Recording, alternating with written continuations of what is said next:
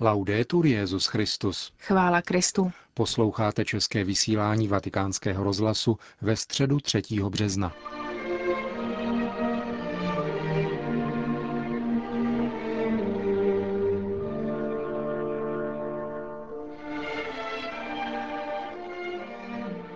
Církev musí žít životním stylem čistoty, chudoby a poslušnosti, potvrdil dnes při generální audienci v aule Pavla VI. před 8 tisíci poutníků Benedikt XVI. Svou katechezi věnoval postavě svatého Bonaventury. V závěru pak připomněl také skladatele Frederika Chopéna, od jehož narození uplynulo už 200 let a v souvislosti s probíhajícím setkáním o pastoraci Romů povzbudil místní církve, aby se účinně zasazovali o její úspěch. Cari fratelli e sorelle, Drazí bratři a sestry, dnes bych rád pohovořil o svatém Bonaventurovi z Bagnoreggia.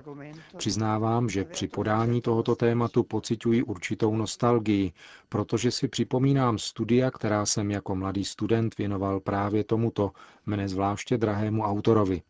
Seznámení s ním nemálo ovlivnilo moji formaci. S velkým potěšením jsem před několika měsíci putoval do jeho rodiště Bagnoreggia, italského městečka v kraji Lazio, které s úctou střeží jeho památku. Nato probabilmente nel 1217, Narodil se pravděpodobně roku 1217 a zemřel roku 1274.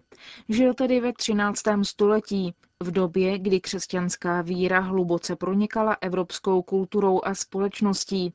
Inspirovala nepomíjivá díla na poli literatury, výtvarných umění, filozofie a teologie.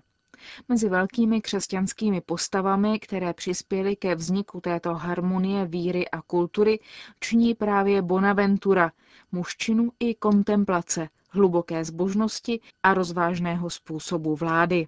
Jmenoval se Janda Fidanza. Jedna příhoda, ke které došlo, když byl ještě chlapec, hluboce poznamenala jeho život, jak sám vypráví. Byl stižen vážnou nemocí a ani jeho otec, který byl lékařem, už nedoufal, že bude zachráněn před smrtí. Jeho matka se tedy obrátila s prozbou o přímluvu na teprve nedávno kanonizovaného svatého Františka z Asizi. A Jan se uzdravil. Postava prostáčka z Asisi se mu stala ještě důvěrnější o několik let později, když se nacházel v Paříži, kam se vydal na studia. Dosáhl diplomu magistra umění, což bychom mohli přirovnat k diplomu nějaké prestižní vysoké školy naší doby.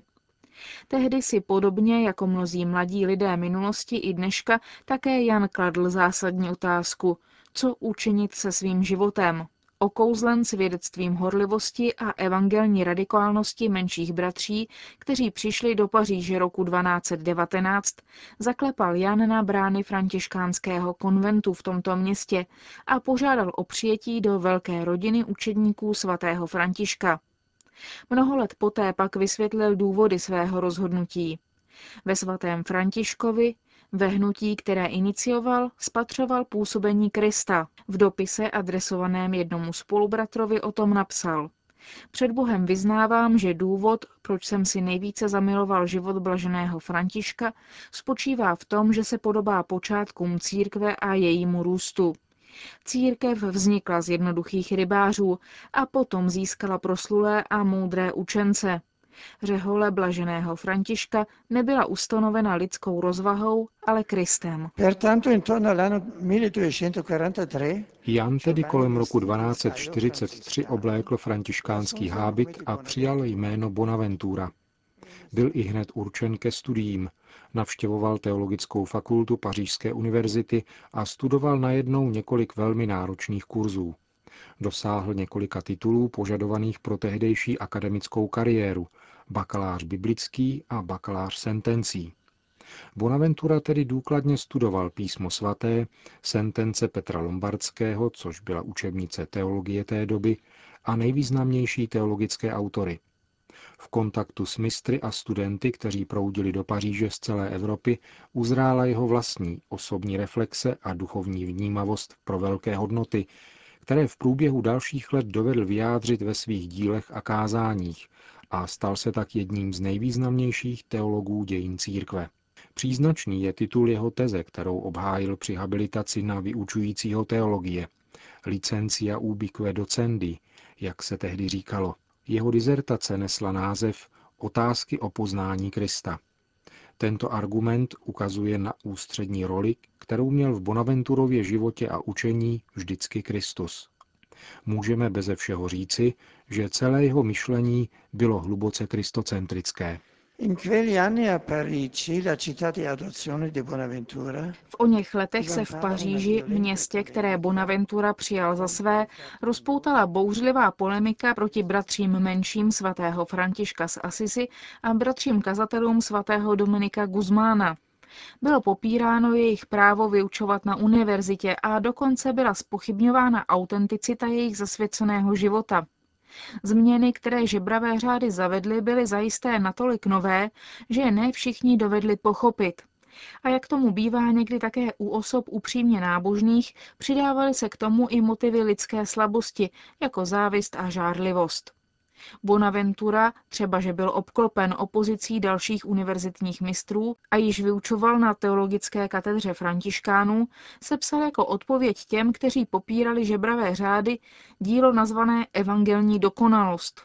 V tomto spise dokazoval, jak žebravé řády, zejména bratři menší, praktikováním slibů chudoby, čistoty a poslušnosti následovali rady samotného Evangelia. Učení, které kromě těchto historických okolností poskytnul Bonaventura v tomto svém díle a svým životem, zůstává stále aktuální. Církev se rozzářila a zkrásnila věrností v povolání těch svých synů a dcer, kteří nejenom uskutečňují v praxi evangelní přikázání, ale jsou milostí boží povoláni zachovávat evangelní rady. Dosvědčují tak svým stylem chudého, čistého a poslušného života, že evangelium je zdrojem radosti a dokonalosti. Konflikt se alespoň na určitou dobu utěšil a osobním zásahem papeže Alexandra IV. roku 1257 byl Bonaventura oficiálně uznán za učitele a mistra Pařížské univerzity. Přesto se však musel vzdát tohoto prestižního pověření, protože byl generální kapitulou v témže roce zvolen generálním ministrem řádu. S moudrostí a odaností zastával tento úřad 17 let, navštěvoval provincie, psal bratřím, někdy zasahoval s určitou přísností, aby odstranil nešvary. Když Bonaventura tuto službu začínal, byl řád bratří menších podivuhodně rozvinut. Na celém západě jich bylo více než 30 tisíc. Misionáře měli na severu Afriky, na Blízkém východě a také v Pekingu. Bylo třeba upevnit tuto expanzi a především jí, v plné věrnosti Františkově charizmatu, udělit jednotu konání i ducha. Mezi následovníky světce z Asizi se totiž vyskytovaly různé způsoby interpretace jeho poselství a existovala reálná hrozba vnitřního rozpadu. Ve snaze vyhnout se tomuto nebezpečí generální kapitula v Narbóně roku 1260 přijala a schválila Bonaventurou navržený text, který obsahoval a sjednocoval normy, jimiž se řídil každodenní život bratří menších. Bonaventura nicméně tušil, že legislativní rozhodnutí, třeba že byla inspirována moudrostí a mírností, nedovedou zabezpečit společenství ducha a srdcí. Bylo zapotřebí stejných ideálů a stejných motivací. Z tohoto důvodu chtěl Bonaventura představit autentické Františkovo charisma, jeho život a jeho nauku. Sebral tedy s velkým zápalem dokumenty týkající se prostáčka z Asízy a pozorně vyslechl vzpomínky těch, kteří Františka bezprostředně poznali. Zrodil se tak historicky dobře podložený životopis světce, nazvaný Legenda Major, která byla vydána také ve stručnější podobě a nazvána Legenda Minor. Latinské slovo, na rozdíl od toho italského, neoznačuje plot fantazie, ale naopak slovo legenda označuje spolehlivý text, který je oficiálně doporučen ke čtení. Generální kapitula bratří menších v Píze roku 1263 proto uznala, že životopis sepsaný svatým Bonaventurou je nejvěrnějším portrétem zakladatele a stal se tak oficiálním životopisem světce. Jaký je obraz svatého Františka, jež vysvětnul ze srdce a z pera jeho zbožného syna a nástupce svatého Bonaventury? Podstatným bodem je, že František je alter Christus, Muž, který nadšeně hledal Krista. V lásce, která nutí k následování, se zcela připodobnil jemu. Bonaventura ukázal živý ideál všem františkovým následovníkům. Tento ideál, platný pro každého křesťana včera, dnes i na věky, byl představen také jako program pro církev třetího tisíciletí mým předchůdcem, ctihodným Janem Pavlem II. Takovýto program, napsal v listě Nuovo Milenio Inuente, je soustředěn v samotném Kristu, kterého máme poznat, milovat, následovat, abychom v něm mohli žít trinitární život a s ním přetvářet dějiny až do jejich dovršení v nebeském Jeruzalémě. Roku 1273 život svatého Bonaventury doznal další změnu. Papež Řehoř X. jej jmenoval biskupem a kardinálem. Požádal ho také, aby připravil nejdůležitější církevní událost, druhý Lyonský ekumenický koncil. Jehož účelem bylo znovu nastolení společenství mezi latinskou a řeckou církví. Věnoval se pilně tomuto úkolu, ale konec tohoto ekumenického zasedání nespatřil, protože zemřel během jeho konání. Anonymní papežský notář složil na Bonaventuru elogium, které nám podává souhrný portrét tohoto velkého světce a vynikajícího teologa. Muž dobrý, přívětivý, zbožný a milosrdný, naplněný ctnostmi, milovaný Bohem i lidmi. Bůh mu totiž daroval takovou milost, že všichni, kteří ho viděli, byli proniknuti láskou, kterou srdce nedokázalo skrývat.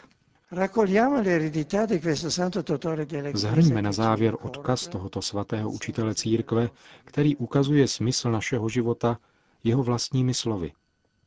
Na zemi můžeme kontemplovat božskou nezměrnost skrze rozumování a obdiv. V nebeské vlasti však nazíráním, až budeme připodobněni Bohu a extazí v radosti Boha řekl Benedikt XVI. v dnešní katechezi. Mezi pozdravy poutníků tentokrát nechyběla ani čeština. Srdečně vítám skupinu kněží a mladých mini, ministrantů.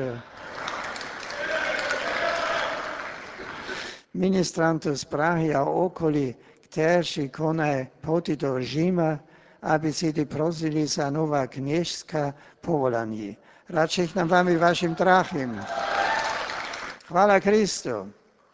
Po společné modlitbě odčenáš pak všem přítomným udělil svatý otec své apoštolské požehnání. Sit nomen Domini benedictum. Adiutorium nostrum in nomine Domini. Qui feci celum et terra. Benedicat vos omnipotens Deus, Pater et Filius et Spiritus Sanctus.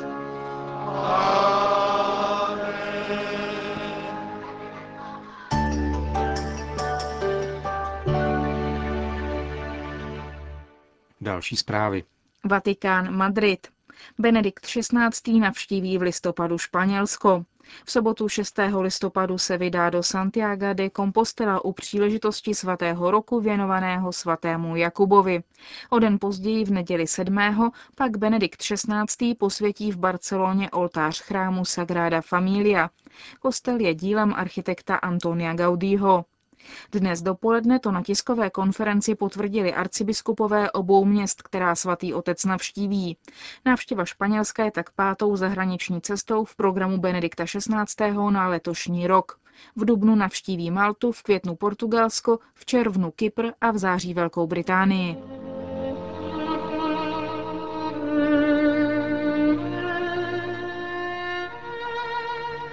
Končíme české vysílání vatikánského rozhlasu. Chvála Kristu. Laudetur Jezus Christus.